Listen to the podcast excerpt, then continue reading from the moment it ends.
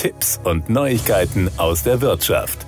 Ich oute mich jetzt mal als älteren Herrn, der im April 1956 geboren wurde. Ja, ja, ich weiß, ich bin ein Aprilscherz. Vermutlich hat der Verlag deshalb mit der Erstauflage der Bravo bis zum 26. August 1956 gewartet. Die Startauflage betrug 30.000 Exemplare, der Verkaufspreis 50 Pfennig. Die damalige Jugend investierte fast ihr gesamtes, damals recht karges Taschengeld in die Zeitschrift. Im ersten Quartal 1966 erreichte die Auflage erstmals die Millionengrenze und im ersten Quartal 1991 mit 1,58 Millionen Millionen Exemplaren ihren Höchststand. Die vermutlich wichtigsten Bestandteile in all den Jahren waren Dr. Sommer als Beziehungs- und Aufklärungsratgeber und der Starschnitt, der sicherlich auch ein gutes Marketinginstrument war. Denn je nachdem, aus wie viel Teilen sich die lebensgroßen Poster zusammensetzten, konnte es Monate dauern, bis man den Star oder die Gruppen komplett hatte.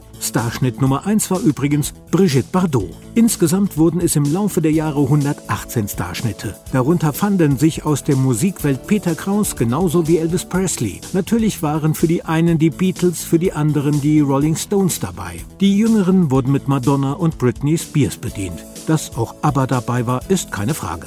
Natürlich kamen auch Sportler wie Schwimm-Olympiasieger Marc Spitz und unser Boris vor und Filmstars wie Marilyn Monroe waren dabei. Und dass Jürgen Drews einmal der König von Mallorca würde, war 1976 jedenfalls noch nicht abzusehen.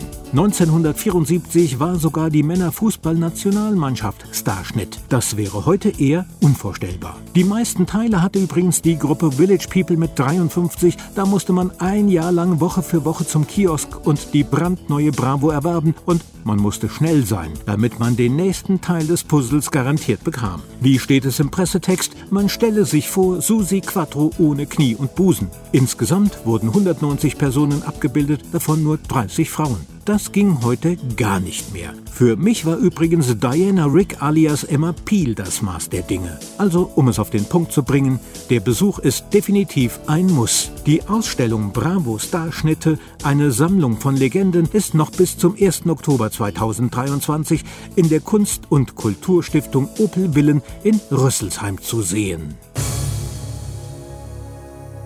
Das waren Tipps und Neuigkeiten aus der Wirtschaft.